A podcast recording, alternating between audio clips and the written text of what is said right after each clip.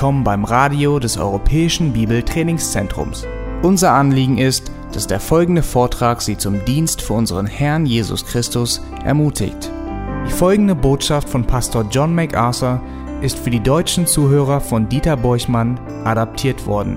Diese Botschaft wird mit der Genehmigung von Grace to You im EBDC Radio gesendet. Wir fassen uns mit Römer Kapitel 12, die Verse 9 bis 21 und haben diesen Text langsam durchgearbeitet, weil er so wichtig ist. Wie ich bereits schon andeutete, denken die meisten Leute, die den Römerbrief durcharbeiten, dass es der Anfang des Römerbriefes ist, der den Hauptteil des Buches darstellt oder das Wichtigste. Aber der wahre Zweck des Buches besteht darin, den Gläubigen zu diesem Punkt zu bringen, wo wir jetzt sind. Alles andere dient nur der Vorbereitung. Und das bedeutet nicht, dass der vorausgegangene Teil unwichtiger ist. Die Lehre der Rechtfertigung, der Heiligung und die Wahrheiten über Israel und die Heiden, die wir in Kapitel 9 und 11 sehen, sind alle von entscheidender Bedeutung. All das stellt die Grundlage für unsere Lebensweise dar, für unser Verhalten, unser Reden und Denken oder um das Wort aus der ersten Stunde heute Morgen zu nennen, die Verantwortung für uns, die wir übernehmen sollen. Erst wenn wir zu Kapitel 12 bis 16 kommen, sehen wir den wahren Zweck, warum diese Epistel überhaupt geschrieben wurde. Nämlich die Grundlagen für eine christliche Lebensweise zu geben. Das war der Zweck. Und wir kommen hier zum Thema des praktisch ausgelebten Christentums. Paulus gibt in den Versen 9 bis 21 einen allgemeinen Blick auf praktisch gelebtes Christentum. Und das beginnt natürlich schon mit der Hingabe in den Versen 1 und 2. Das haben wir bereits besprochen. Es geht weiter mit der Anmerkung eures besonderen Platzes im Leib Christi in den Versen drei bis acht. Und das geht dann zu dieser praktischen Anleitung weiter über oder über, wie wir unser Leben als Christen führen sollen. Und die Verse 9 bis 21 sind mehr oder weniger kreisförmig gestaltet. Und dieser Kreis umfasst ein bestimmtes Thema und in bestimmten Abständen erweitert sich der Kreis und bezieht eine breitere Gruppe von Leuten mit ein. Das beginnt zunächst einmal in Vers 9 auf einer persönlichen Ebene, bei der es nur um den einzelnen Christen geht, der ungeheuchelt lieben soll, das Böse hassen und am Guten festhalten soll. Praktisch ausgelebtes Christentum beginnt mit diesen Prioritäten zu lieben. Ein Hass auf das Böse und der Verpflichtung zu dem, was richtig ist. Damit beginnt es. Das sind grundlegende Wahrheiten. Und dann haben wir in Vers 10 gesehen, dass der Kreis sich über das Persönliche hinaus ausdehnte und die Familie der Christen mit einschloss. Und Paulus sagt in den Versen 10 bis 13, dass der Christ nicht nur ungeheuchelt lieben, das Böse hassen und am Guten festhalten soll, sondern auch auffordert, in der Bruderliebe herzlich gegeneinander zu sein und einander in Ehrerbietung vorzukommen, statt danach zu streben, selbst geehrt zu werden. Und er sagt in Vers 11, unser Dienst an Christus soll uneingeschränkt, er soll enthusiastisch sein, aus ganzem Herzen brennend, gehorsam und eifrig sein. Als Folge davon werden wir in Vers 12 darauf hingewiesen, dass wir gewisse Bedrängnisse erleben werden und dass wir inmitten dieser Bedrängnisse fröhlich in Hoffnung sein müssen, geduldig ausharren und beharrlich im Gebet sein müssen. Wir sollen freudig der Herrlichkeit entgegensehen, die uns erwartet, und nicht nur für die Probleme empfänglich sein. Wir müssen uns der Tatsache bewusst sein, dass auch andere Bedrängnisse durchleben. In Vers 13 heißt es, wir nehmen Anteil an den Nöten der Heiligen und üben willig Gastfreundschaft. Diese Verse befassen sich mit der Familie. Es geht darum, dass wir uns um sie kümmern, sie lieben, ihre Not lindern und ihnen dienen, wie wir dem Herrn dienen. Wir haben also den persönlichen Kreis und den Familienkreis betrachtet. Heute Morgen möchte ich zu einem dritten und vierten Kreis kommen. Der dritte Kreis umfasst jeden, der ist also universal in seinem Umfang. Er erfasst alle Menschen, wenn ihr so wollt, in Versen 14 bis 16. Hier dehnt Paulus den Kreis aus und diskutiert, wie wir in Beziehung zu all unseren Mitmenschen leben sollen. Ob sie gläubig sind oder ungläubig. Und er beginnt mit den schlimmsten Menschen, denen wir vielleicht begegnen können. Und er sagt in Vers 14, segnet die euch verfolgen und segnet und flucht nicht.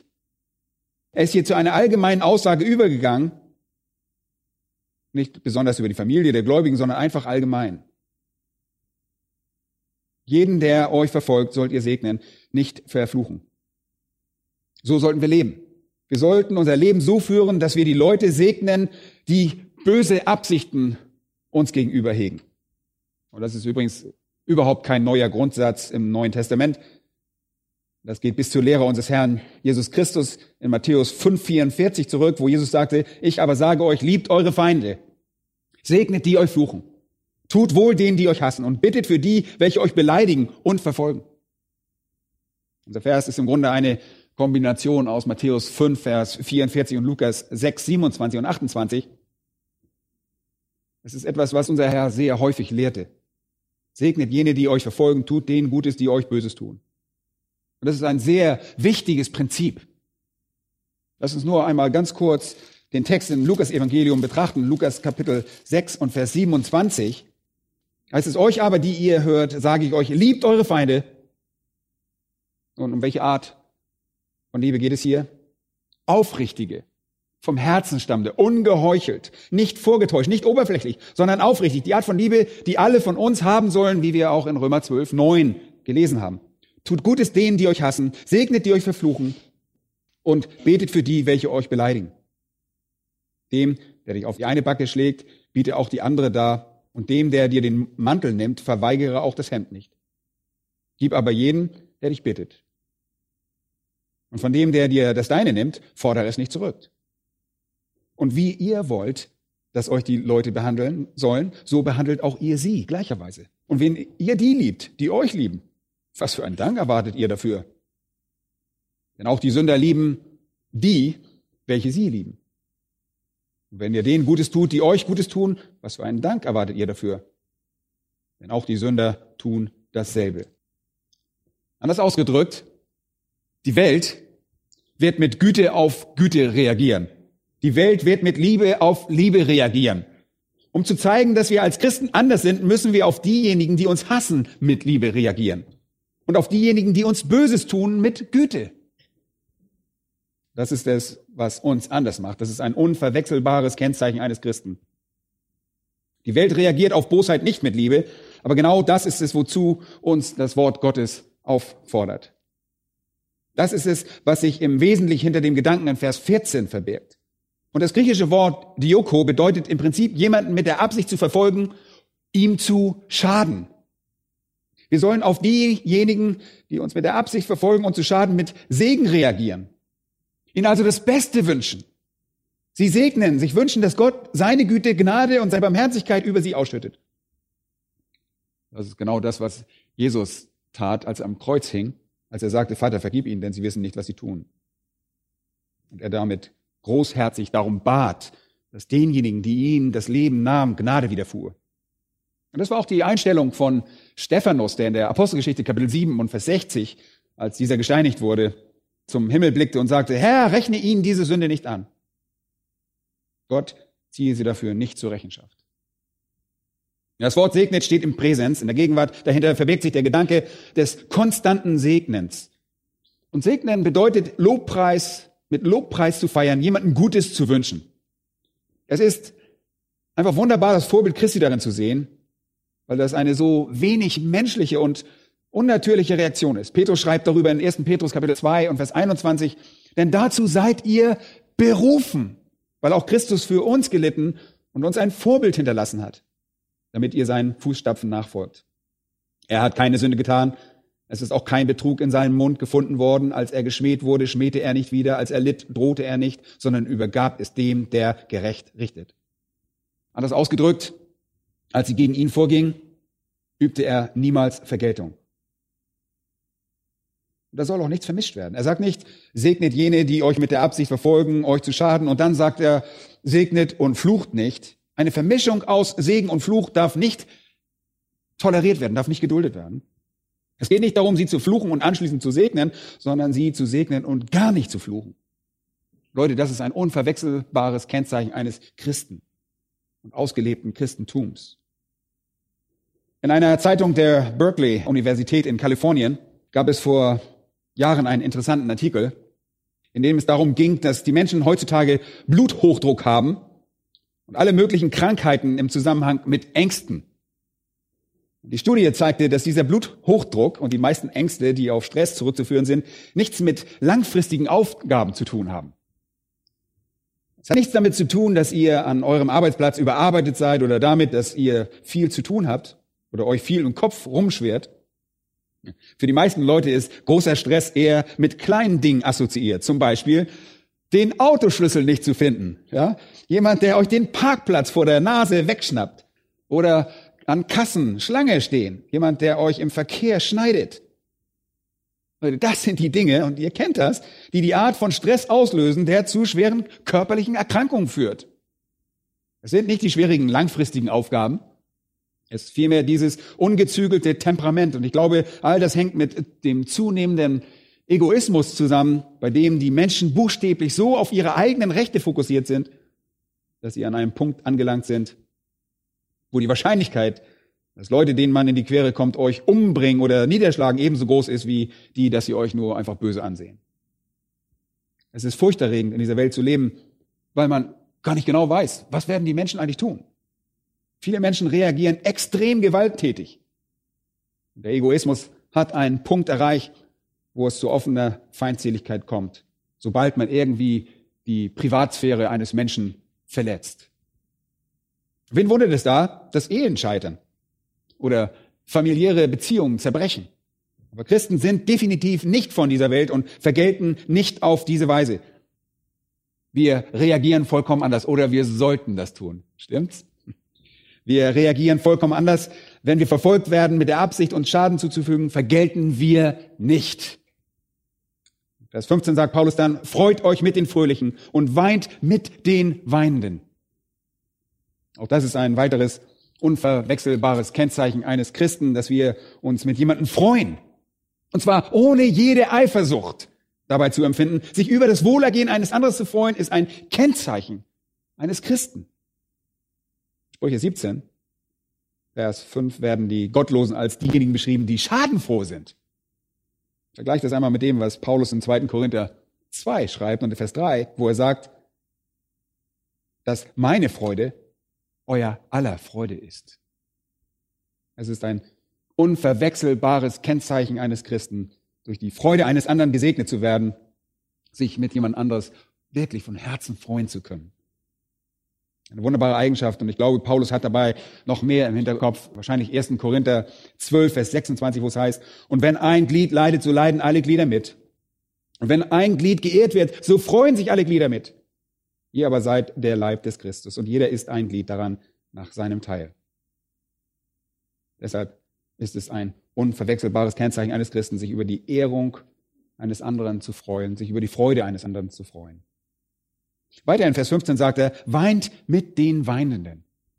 Und auch das ist ein unverwechselbares Kennzeichen eines Christen, mitfühlend zu sein, statt irgendwie völlig gleichgültig zu bleiben. Die Welt dagegen ist, wird immer kaltherziger und kaltschnäuziger und immer gleichgültiger. Übrigens, das griechische Wort für Wein ist hier Kleio und bedeutet Tränen vergießen. Ein starkes Wort. Es ist Beweis des Mitgefühls eines Christen. Wir sollen als Menschen wahrgenommen werden, die empfindsam gegenüber unseren Mitmenschen sind.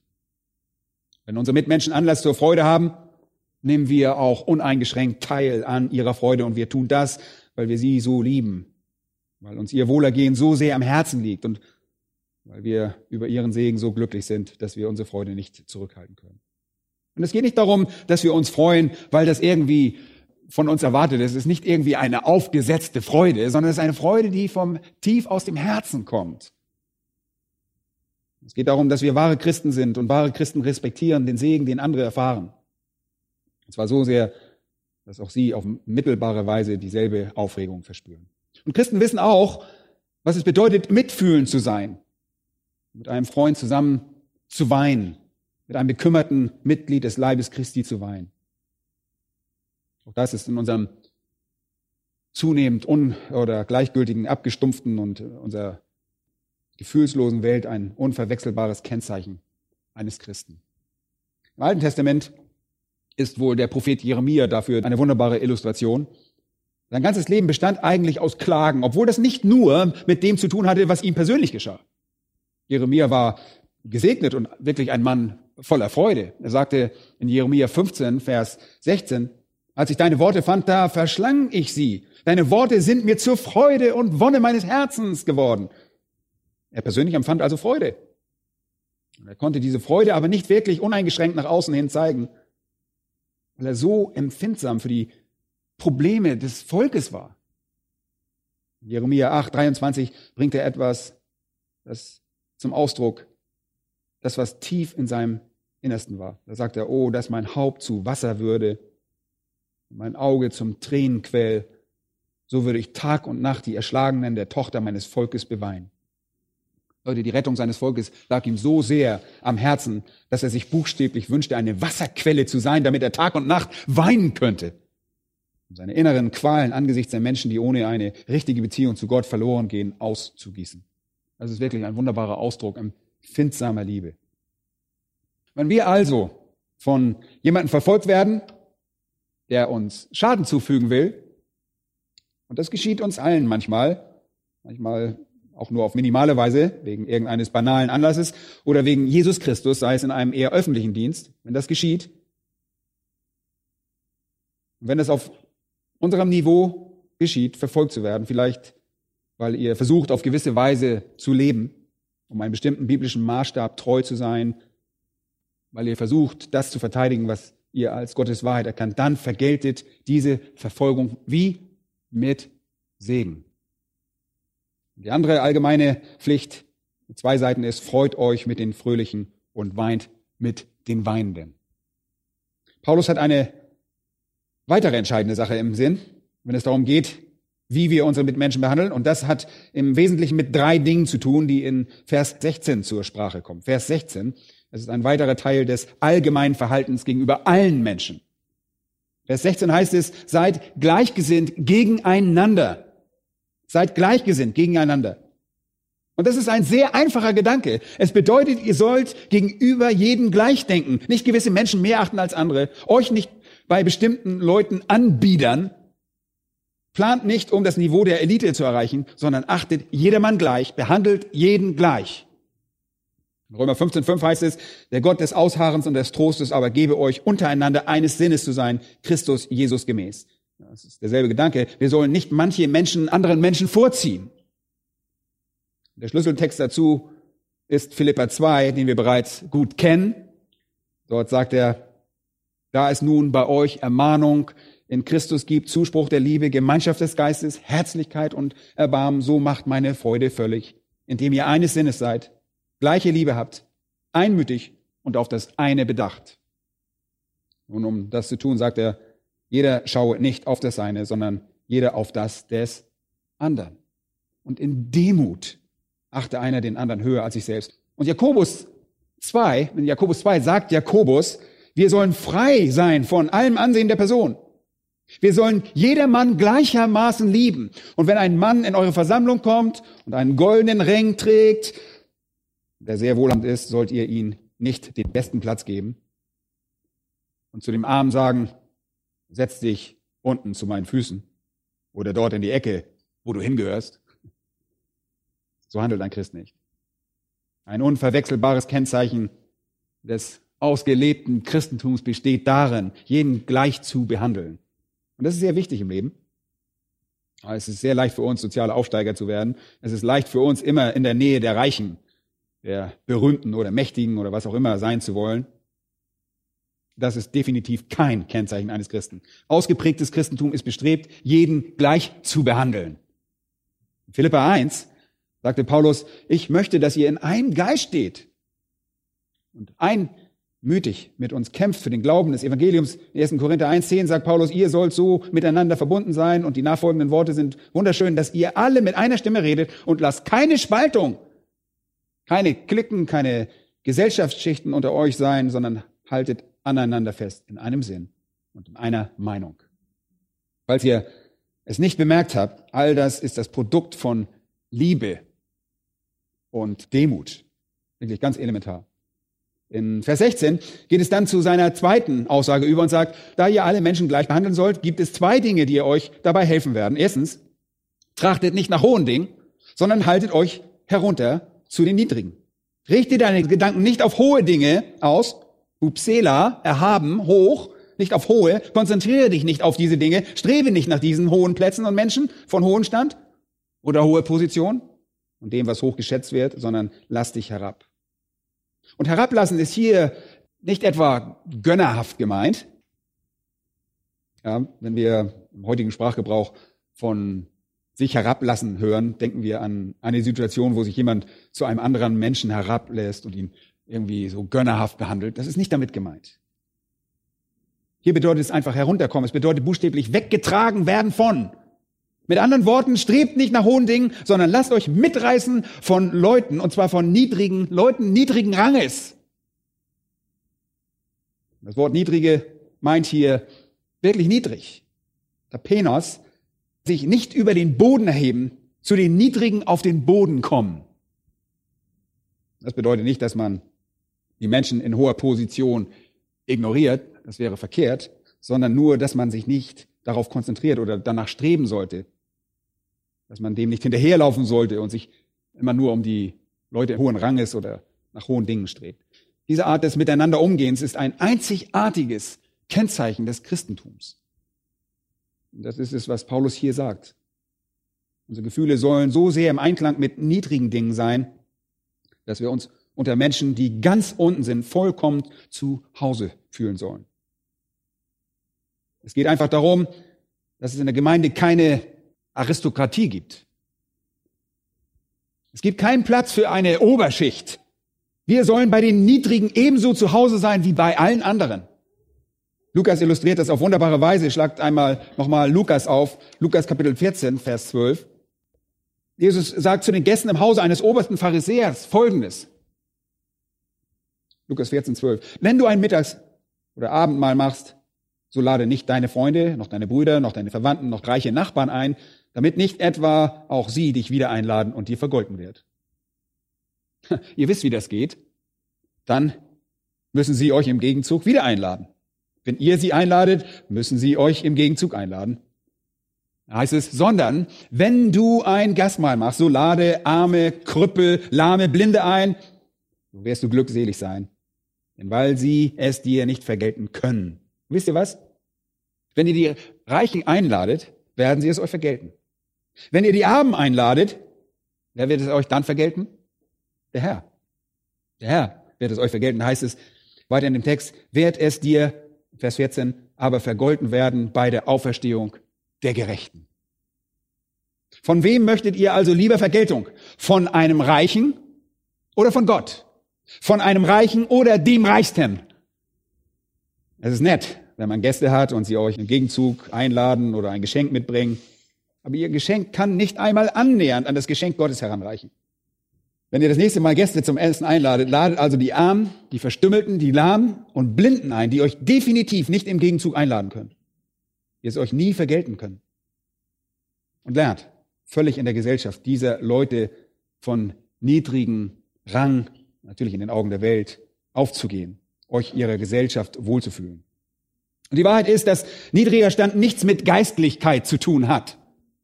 Es bedeutet nicht, dass sie geistlich auf einem niedrigen Niveau sind, sondern nur, dass sie in der gesellschaftlichen Hackordnung ganz unten stehen.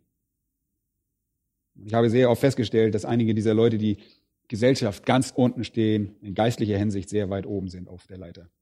Und ich nehme an, das habt ihr auch schon erlebt. Und dann sagt er weiterhin, wenn ihr dieses Leben der Demut führen wollt, bei dem ihr jeden als gleich betrachtet und behandelt, dürft ihr euch nicht nur auf die hohen Dinge konzentrieren, sondern müsst runterkommen und euch völlig von den Menschen auf der untersten Stufe mitreißen lassen. Und als zweites, haltet euch selbst nicht für klug. Mit anderen Worten, seid nicht weise in euch selbst und denkt nicht, ihr wüsstet alles. Man könnte auch sagen, begnügt euch nicht damit, dass alles mit euch anfängt und mit euch endet. Verlass dich nicht auf deinen Verstand. Was sagt er hier also? Wenn ihr alle Menschen gleich behandeln sollt, gibt es zwei Dinge, die ihr euch bewusst machen müsst. In der Gemeinde gibt es erstens keine gesellschaftliche und zweitens keine intellektuelle Aristokratie. Sagt nicht zu euch selbst, nun, ich bin so weise, oh, ich möchte nicht das ganze Haus irgendwie voller Idioten haben, ähm, ich weiß sowieso nicht, was ich mit denen reden soll. Darum geht es ihm. Oh, ich brauche Leute, die auf meinem Niveau sind. Es gibt keine gesellschaftliche und keine intellektuelle Aristokratie. Es gibt keine Kasten im Leib Christi. Und so soll es sein. In der Gemeindewachstumsbewegung gibt es viele Theorien und auch philosophische Spekulationen darüber, warum Gemeinden wachsen. Eine dieser Theorien baut auf das Homogenitätsprinzip. Und dahinter steckt der Gedanke, dass Gemeinden nach dem Vorbild von homogenen Einheiten wachsen. Mit anderen Worten, wenn ihr eine Gemeinde habt, in der jeder blond und blauäugig ist und auf der gleichen gesellschaftlichen Stufe arbeitet, wird das ein großer Einflussfaktor für euer Wachstum sein, weil diese Leute ihresgleichen anziehen und die Gemeinde auf diese Weise wächst. Oh, wenn ihr eine Gemeinde habt, wo jeder ostdeutschen Hintergrund hat oh, und vielleicht sogar noch ein bisschen DDR-Geschichte miterlebt hat, wird diese Gemeinde wachsen, weil jeder gemeinsame oder homogene Verbindung hat. Und dieser Auffassung nach ist eine der Gefahren für das Gemeindewachstum nicht eine nicht homogene, heterogene Ansammlung von Menschen. Die Theoretiker dieser Auffassung sagen, äh, dass solch eine Gemeinde dann nicht wachsen wird. Dem Herrn sei Dank, dass unsere Gemeinde alles andere ist als eine Unterstützung dieser törichten Idee. Nun, bis zu einem gewissen Grad ist unsere Gemeinde zwar homogen, wir sprechen alle Deutsch und wir leben alle in Berlin oder im Berliner Umfeld oder Umland, aber in anderer Hinsicht stellt unsere kleine Gemeinde wirklich eine breite Palette von gesellschaftlichen und intellektuellen Schichten dar. Vom einfachen Arbeiter bis zu den Leuten, die sogar promovieren, ja. Und wir haben auch geografisch gesehen äh, unterschiedlichen Hintergrund. Wir haben hier Mitglieder, die stammen aus Kolumbien, aus der Schweiz, aus Island, aus der Ukraine, aus den USA und sogar aus dem Ländle kommen Leute, ja. Und ich finde das toll, dass wir nicht an menschlichen Theorien, sondern an Gottes Maßstäben festhalten. Und der Dienst ist nicht gesellschaftlich ausgerichtet. Er ist nicht intellektuell ausgerichtet. Er ist geistlich und biblisch ausgerichtet. Und jeder kann sich dem Wort Gottes anschließen. Es gibt keine Aristokratie. Der Dienst geht sogar noch weiter, sogar außerhalb der Gemeinde. Und wir sollten die Hand nach denen ausstrecken, die von niedrigem Stand sind. Und einfach nach denen, die weit oben sind. Aber weder das eine noch das andere anstreben, sondern nur für beide einfach da sein. Und in Vers 17 dehnt sich der Kreis zum letzten Mal aus. In Vers 9 war er erst persönlich, den Versen 10 bis 13 familiär und in Versen 14 bis 16 universal, jeder wird eingeschlossen, inklusive der Familie der Christen. Aber wie ich schon sagte, der Kreis dehnt sich aus und schließt gleichzeitig alles mit ein. Aber abschließend gibt es noch ein Element, das in Vers 14 kurz angerissen wurde. Und das ist der vierte Kreis, die persönlichen Feinde. Die persönlichen Feinde. Jetzt wendet sich Paulus den persönlichen Feinden zu. In Vers 17 heißt es, vergeltet niemand Böses mit Bösen. Und damit sind wir wieder direkt bei dem, was wir in Vers 14 gesehen haben, nur dass Vers 14 positiv war. Segnet, die euch verfolgen. Segnet, die euch verfolgen, die euch verfolgen, um euch zu schaden. Und hier sagt er entgegen der natürlichen Reaktion, gib nichts Böses zurück, wenn dir Böses zugefügt wird. Ah, vielleicht fragt ihr jetzt, Moment mal. Was ist denn mit dem Alten Testament? Wo es in 2. Mose 21, im 3. Mose 24 und 5. Mose sagt, Auge um Auge und Zahn um Zahn heißt. Was ist damit? Und ihr Lieben, da geht es um das öffentliche Recht, um öffentliches Recht. Das mosaische Gebot oder Lex Talionis galt der Nation Israel. Eine Nation soll ein System der Rechtsprechung haben, das private Vergeltung von Bösen verhindert. Im Falle eines Mordes sollte also der Mörder hingerichtet werden. Im Falle eines Diebstahls sollte der Dieb Wiedergutmachung leisten. In einer Gesellschaft, die von Menschen in einer Regierung regiert wird, die mit Gesetzen geregelt wird, gilt Auge um Auge und Zahn um Zahn. Aber das sollte nicht für private Rachefeldzüge eingesetzt werden. Darum geht es. Gott hat für unsere Gesellschaft keine Selbstjustiz vorgesehen. Wir wissen laut Römer 13, dass die Obrigkeit, das heißt Polizei und Soldaten eines Landes, das Schwert nicht umsonst tragen. Sie sind Gottes Diener, heißt es in Vers 4 dort, eine Rächerin zum Zorngericht an dem, der Böses tut. Vergeltung ist Teil der Gesellschaft. Und ich sage euch eines, wenn eine Gesellschaft das nicht tut, dann zieht sie wirklich Gottes Gericht auf sich. Wenn ihr das Alte Testament lest, werdet ihr feststellen, dass Gott Blut für Blut verlangt. Aber wir in unserer Gesellschaft lassen es oft zu, dass Verbrechen ungesühnt bleiben. Wir lassen das ständig zu. Und so gibt es einfach Fälle, dass Mörder in unserem Land ungestraft herumlaufen, weil es da entweder kein Gesetz gibt oder irgendwelche Gesetzeslücken. Ich bin davon überzeugt, dass unsere Gesellschaft dafür verantwortlich ist, weil wir dem Bösen nicht durch die Justiz, durch das Gesetz Gottes, das für eine Gesellschaft vorgegeben ist, entgegengewirkt haben. Unsere Gesellschaft trägt also die Schuld daran, dass Übeltäter nicht bestraft werden. Und damit ziehen wir Gottes Gericht auf uns. Was die Selbstjustiz angeht, so gibt es da keinen Platz dafür. Das ist nicht vorgesehen. Und deshalb sagt Paulus, vergeltet niemand Böses mit Bösen. Das ist nicht unsere Aufgabe. Wir üben keine Vergeltung. Das ist nicht unsere Gesinnung. In 1. Thessalonicher 5, Vers 15 sagt Paulus es noch einmal, seht darauf, dass niemand Böses mit Bösen vergilt. Vergeltet niemals jemanden Böses mit Bösen, sondern trachtet alle Zeit nach dem Guten, sowohl untereinander als auch gegenüber jedermann. Auch in 1. Petrus 3, Vers 9 finden wir im Prinzip denselben Gedanken. Da heißt es, vergeltet niemand Böses mit Bösen, seid auf das bedacht, was in den Augen aller Menschen gut ist. Das ist dieselbe Aussage wie in 1. Thessalonicher 5, 15. Fast ein wörtliches Zitat. Statt mit Bösen zu vergelten, vergelten wir womit? Mit Guten. Seid bedacht auf, ist ein sehr interessantes Wort. Auf gute Dinge bedacht sein bedeutet etwas im Voraus zu bedenken, etwas zu planen, eure Güte vorsätzlich zu planen, damit ihr nicht plötzlich überrascht werdet. Nur stellt euch einmal folgende Situation vor. Wenn jemand euch etwas Böses antut und ihr nur auf eine spontane Reaktion bedacht seid, dann werdet ihr Böses mit Bösem vergelten, stimmt's? Das ist einfach nur eine instinktive Reaktion. Deshalb müsst ihr vorsätzlich planen und a priori festlegen, Gutes zu tun, wenn euch Böses ereilt. Und das erfordert einen Prozess der Vorbereitung. Und damit sind wir wieder genau an der Stelle, wo wir letzte Woche waren. Und das erfordert Selbstdisziplin. Ein diszipliniertes Leben beruht auf einem geordneten Verstand, der die Reaktion auf solche Dinge im Voraus plant. Damit ich, wenn ich eine Situation eintritt, nicht einfach rein emotional reagieren muss, sondern die Situation bereits durchdacht habe, sie vorweggenommen habe, mich darauf vorbereitet habe und bereit bin, gütig darauf zu reagieren, sofern diese Situation eintreten sollte. Das ist das vorsätzlich geplante, wohl geordnete, disziplinierte Leben. Und Paulus sagt, ihr sollt eure Güte vorsätzlich planen. Sorgt dafür, dass ihr nicht unversehens davon ereilt werdet. Und wenn er sagt, seid auf Gutes bedacht, dann verwendet er dafür das Wort Kalos, das sichtbar gut, nach außen gut hin, offensichtlich gut und spürbar gut ist. Und das bedeutet das. Das heißt, wenn jemand euch wirklich Böses tut, tut ihn Gutes auf eine Weise, so dass sie das sehen können. Und die nach außen hin wirklich sichtbar ist.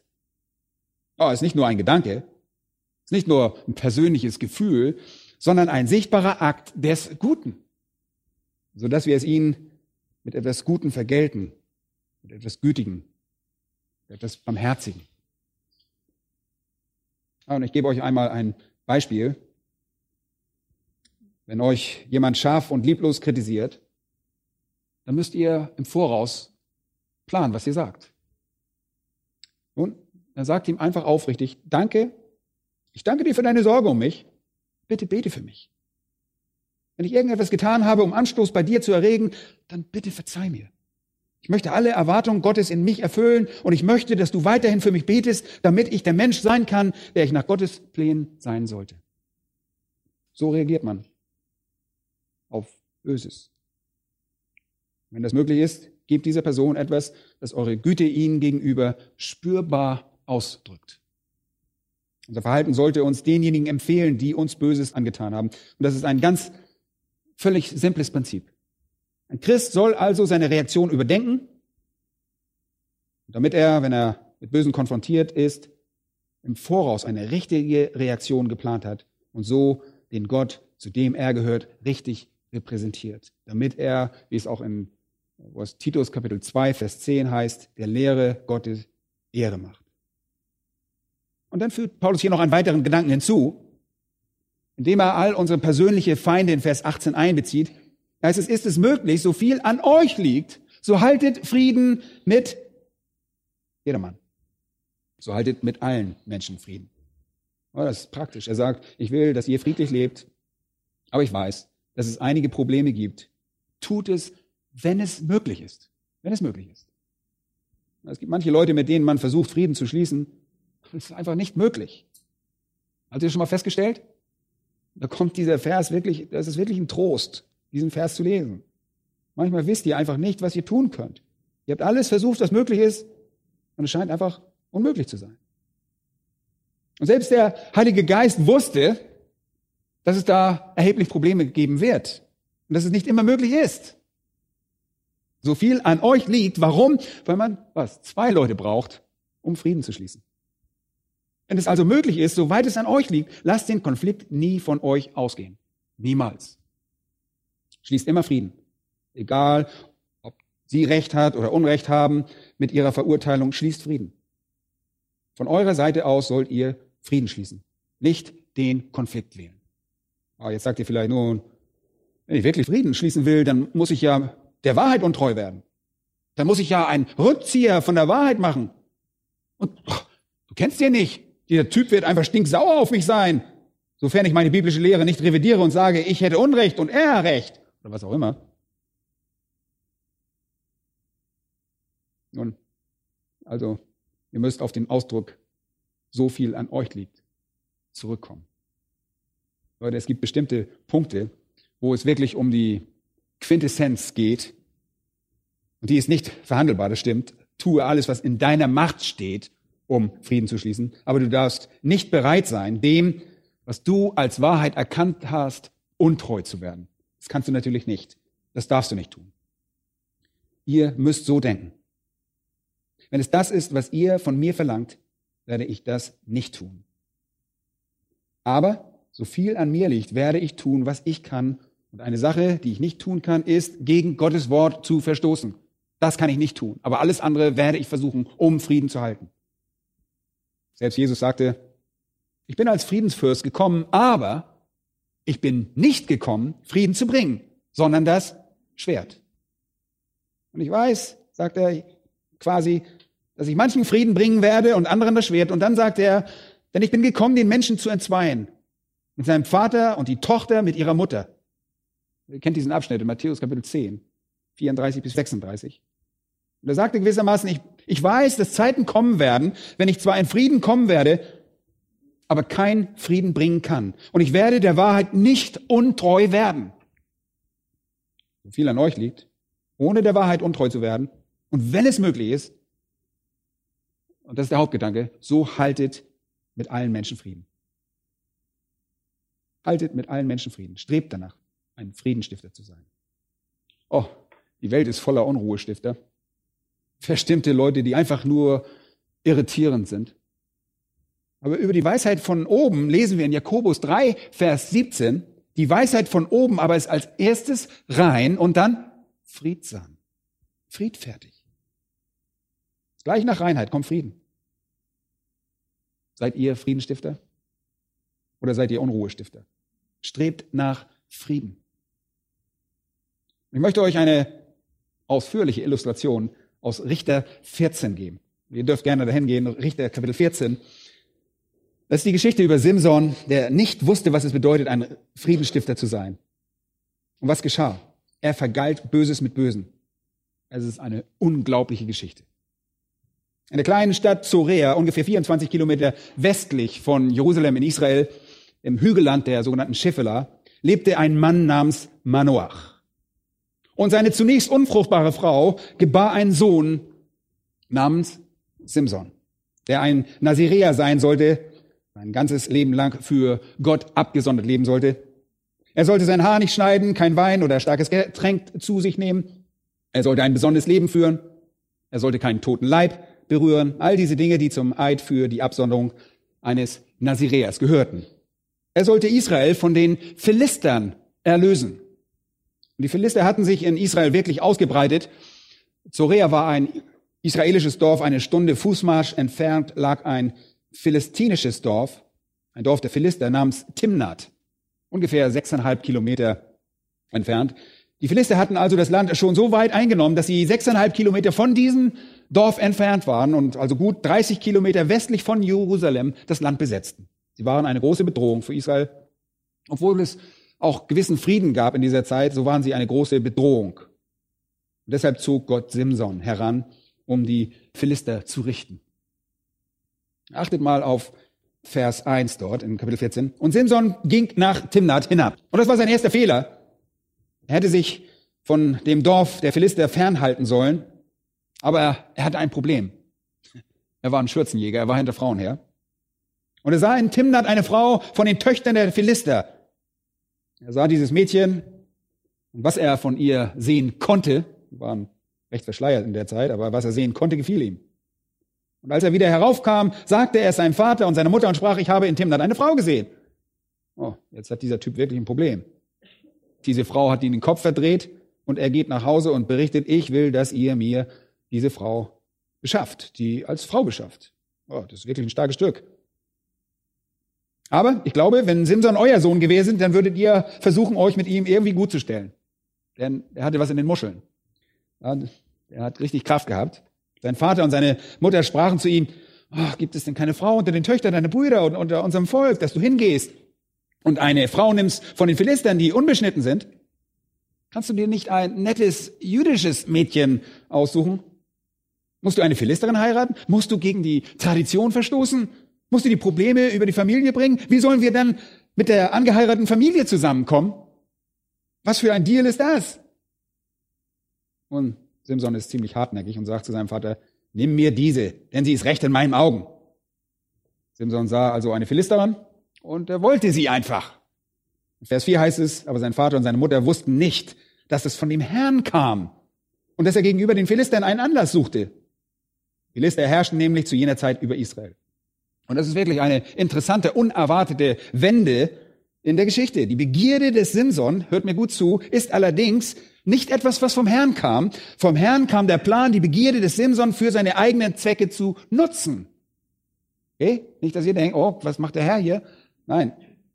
Durch diese Begierde Simsons, das damit einhergehende Chaos, sollte Gott letztlich die Zerstörung der Philister herbeiführen. Und das zeigt, dass Gott, ob nun durch Gerechtigkeit oder Ungerechtigkeit geschieht, letztlich seinen Plan durchsetzen wird. Es wäre viel, viel besser gewesen, wenn Simson korrekt gehandelt und die Philister im Auftrag Gottes gerichtet hätte, statt ungerecht zu handeln und als Blinder zerquetscht zu werden, wie wir noch hören werden. Aber er hatte seine Wahl getroffen. Und deshalb heißt es in Vers 5, so ging Simson mit seinem Vater und seiner Mutter hinab nach Timnat. Und als sie an die Weinberge bei Timnat kamen, siehe, da begegnete ihm ein junger bullender Löwe. Da kam der Geist des Herrn über ihn, so dass er den Löwen zerriss, als ob er in ein Böcklein zerrisse.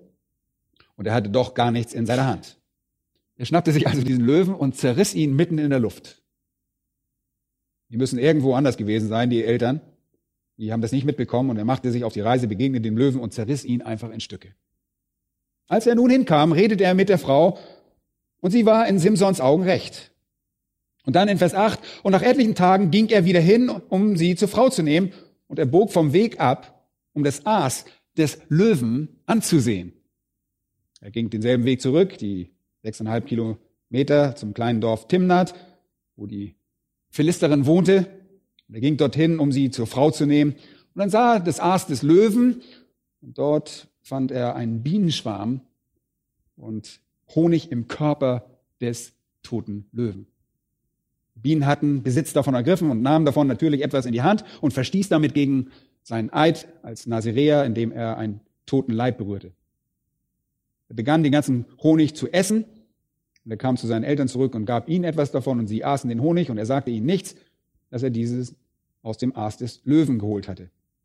Sein Vater ging ebenfalls zu der Frau und hoffte darauf, dass er die Hochzeit abblasen könnte.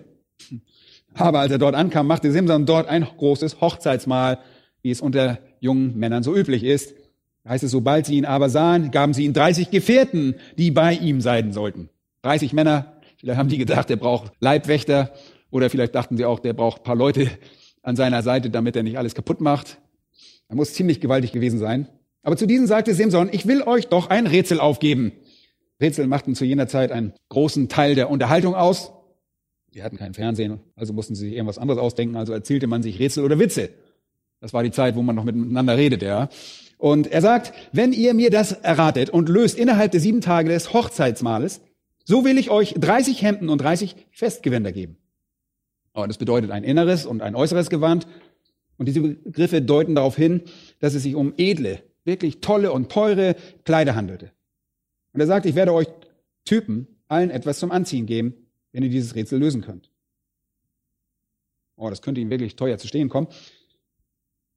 Könnt ihr es aber nicht raten, sollt ihr mir 30 Hemden und 30 Festgewänder geben. Und sie sprachen, gib dein Rätsel auf, wir schaffen das. Sie dachten, eine Woche sei genug Zeit, um es zu lösen. Und das Rätsel lautete, Speise ging aus dem Fresser und Süßigkeit ging aus dem Starken.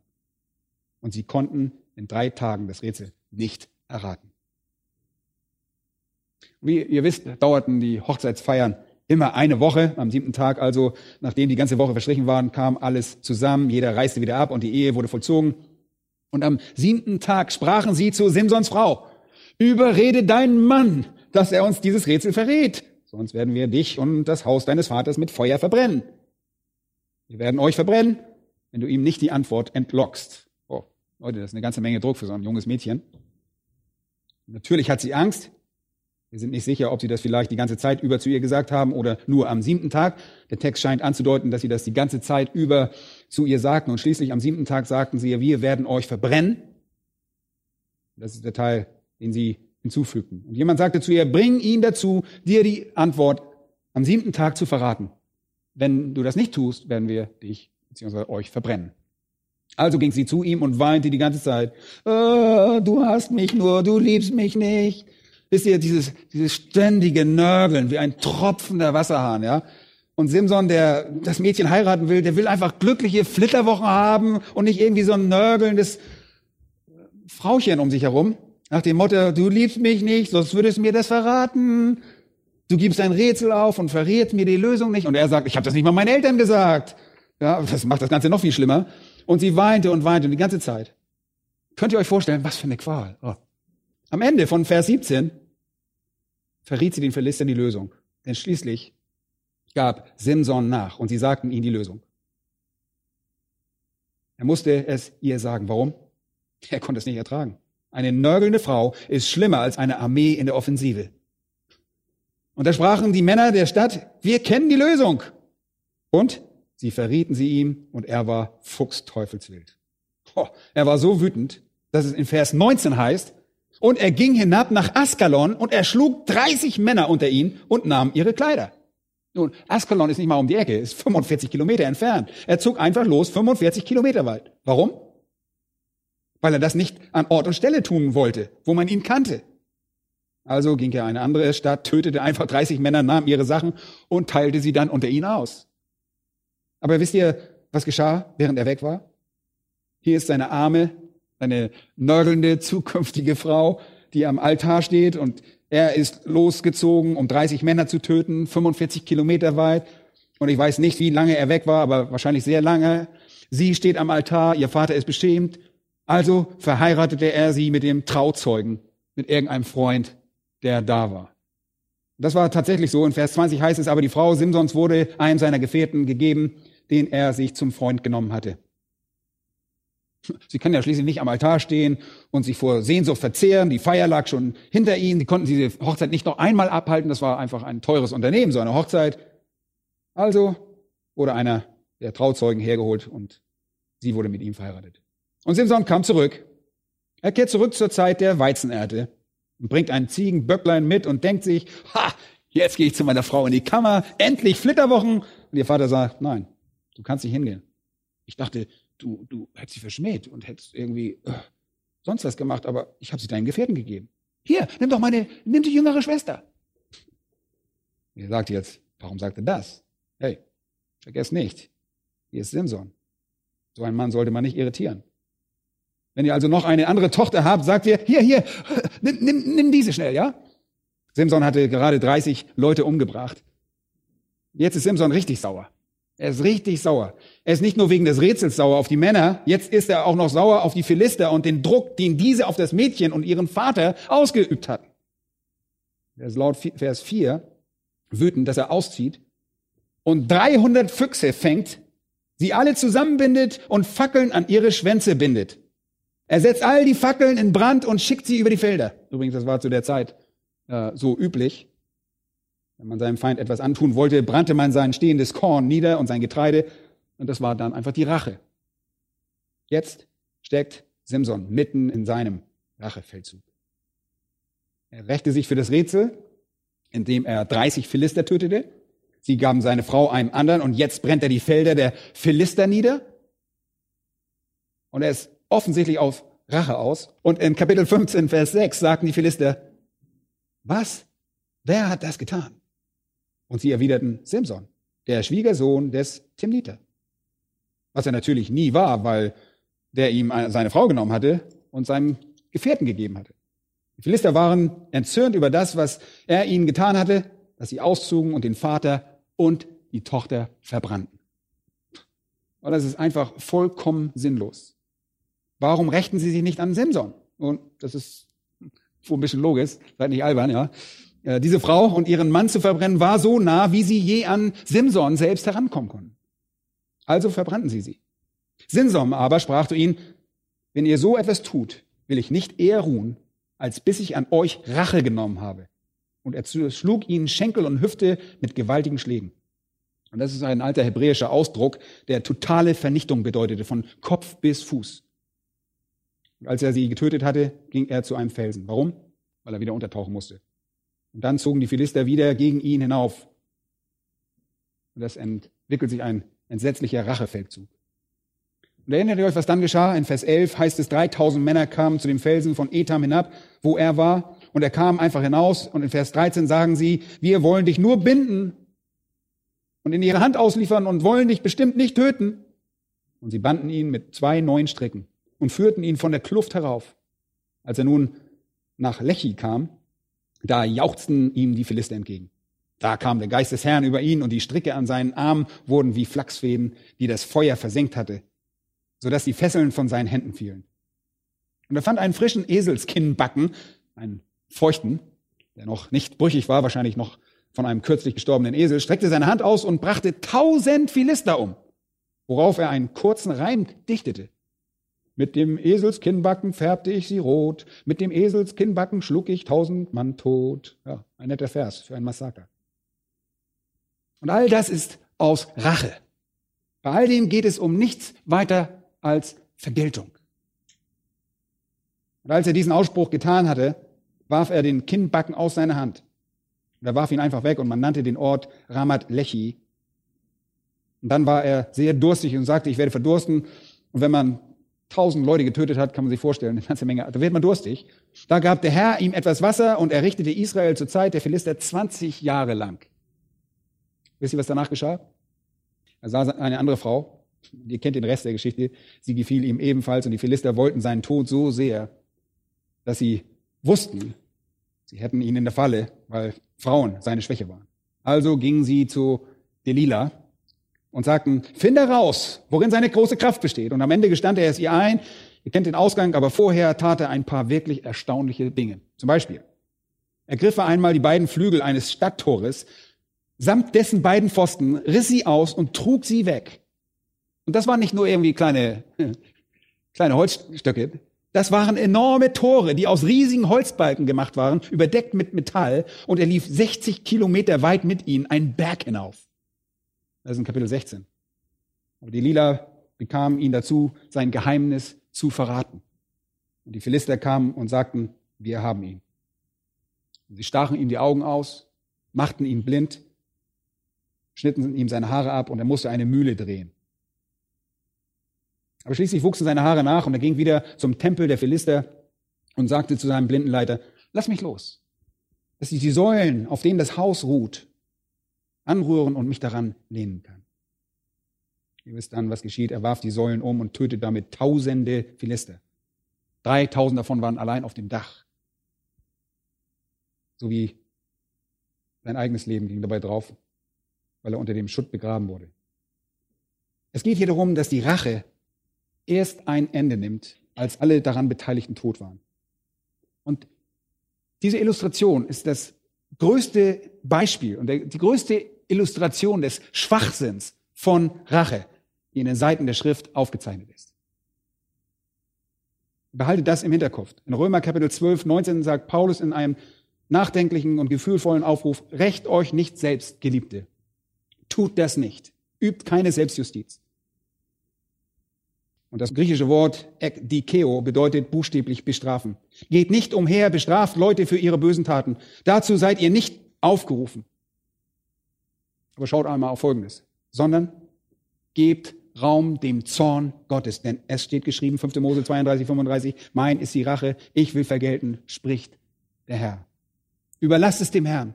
Tut es nicht selber. Vergeltet nicht Böses mit Bösen. Nehmt keine Rache. Bestraft niemanden. Lasst Raum für den Zorn Gottes. Denn es steht geschrieben, mein ist die Rache. Ich will vergelten, spricht der Herr. Leute, überlasst es auch dem Herrn. Das ist Gottes Verheißung. Er wird sich der Sünde annehmen. Glaubt mir, kein Sünder wird je seiner gerechten Strafe entgehen. Keiner. Ich sehe keine Notwendigkeit, deshalb auch Selbstvergeltung zu üben. Ich sehe keine Notwendigkeit, jemanden zu bestrafen. Ich muss mich nicht rächen. Gott tut das. Gott kümmert sich darum. Gott ist ein gerechter Gott. Liest nur einmal Dazu Naum, Kapitel 1 oder Habakkuk 1, Psalm 37, Psalm 94. Gott wird Böses vergelten. Vielmehr heißt es in Vers 20, wenn du deinen Feind Hunger hat, so gib ihm zu essen. Wenn er Durst hat, dann gib ihm zu trinken. Oh, vergelte es ihm nicht, sondern hilf ihm. Und ihr sagt jetzt, wozu das? Wenn du das tust, wirst du feurige Kohlen auf sein Haupt sammeln. Und das ist wirklich ein faszinierender Ausdruck. Wollt ihr wissen, woher das kommt? Es gibt ein antikes ägyptisches Ritual, das in der alten Welt bekannt war. Wenn ein Mann in der ägyptischen Kultur seine öffentliche Scham, seine öffentliche Schuld unter Beweis stellen wollte, wenn er seine Bußfertigkeit demonstrieren wollte, trug er auf seinen Kopf eine Schale mit glühenden Kohlen, die den brennenden Schmerz der Scham und der Schuld einfach nur symbolisieren sollte. Paulus sagt hier, wenn ihr einen Feind mit Liebe behandelt, und ihm zu essen und zu trinken geht, dann überhäuft ihr ihn sozusagen mit brennender Scham für das Böse, das er euch angetan hat. Versteht ihr das? Ihr sorgt dafür, dass er sich beschämt fühlt, dass er brennende Scham empfindet. Deshalb heißt es in Vers 21, lass dich nicht vom Bösen überwinden, sondern überwinde das Böse durch das Gute. Leute, das ist ein unverwechselbares Kennzeichen eines Christen. Und das griechische Wort für überwinden ist Nikao und bedeutet Sieg. Und wir kennen alle Nike, ja, Schuhe. Seid der Sieger, seid Eroberer, überwindet Böses. Ja, das Wort wurde da eher abgeleitet. Diese Schuhe, der Name der Schuhe. Überwindet Böses, indem ihr Gutes tut. Seid kein Opfer, seid ein Sieger. Das ist recht praxisorientiert, oder? Und Zeit ist weg, lass mich das nochmal zusammenfassen. Und verfolgt noch letztes Mal die ganze Abfolge. Was ist ein Christ und wie sollen die unverwechselbaren Charakteristiken unseres Lebens aussehen? Was sind unsere Pflichten? Hier kommt's. Beginnen mit ungeheuchelter Liebe und Hass auf das Böse, Festhalten am Guten, Demut, Herzlichkeit im Umgang miteinander, eifrigen, brennenden Dienst am Herrn, mit größtmöglichen Bemühungen. Und wenn der unvermeidliche Widerstand gegen diesen Dienst kommt, dann begegnen wir dem mit Hoffnung und Freude und beharrlichem Gebet. Und wenn wir andere sehen, die dieselbe Bedrängnisse durchleben, reichen wir ihnen die Hand und teilen unseren Besitz und unser Heim mit allen, die Not leiden. Und wenn wir Widerstand bei unserem Dienst an Christus erfahren, segnen wir diejenigen, die sich uns widersetzen und uns verfolgen. Und wir gehen auf andere zu, um uns gemeinsam mit ihnen zu freuen oder gemeinsam mit ihnen zu leiden. Wir streben nicht nach persönlichem Prestige, nach Rang, oder einem Amt. Wir achten nicht nur Menschen von hohem Stand, sondern genießen es genauso, Gemeinschaft mit Menschen auf der untersten Stufe zu haben. Und wir zeichnen uns durch eine Demut aus, die weder intellektuelle noch gesellschaftliche Überlegenheit kennt. Und selbst wenn jemand uns persönlich Schaden zufügt, vergelten wir es ihm nicht mit Bösen, sondern sind bestrebt, es mit Guten zu überwinden.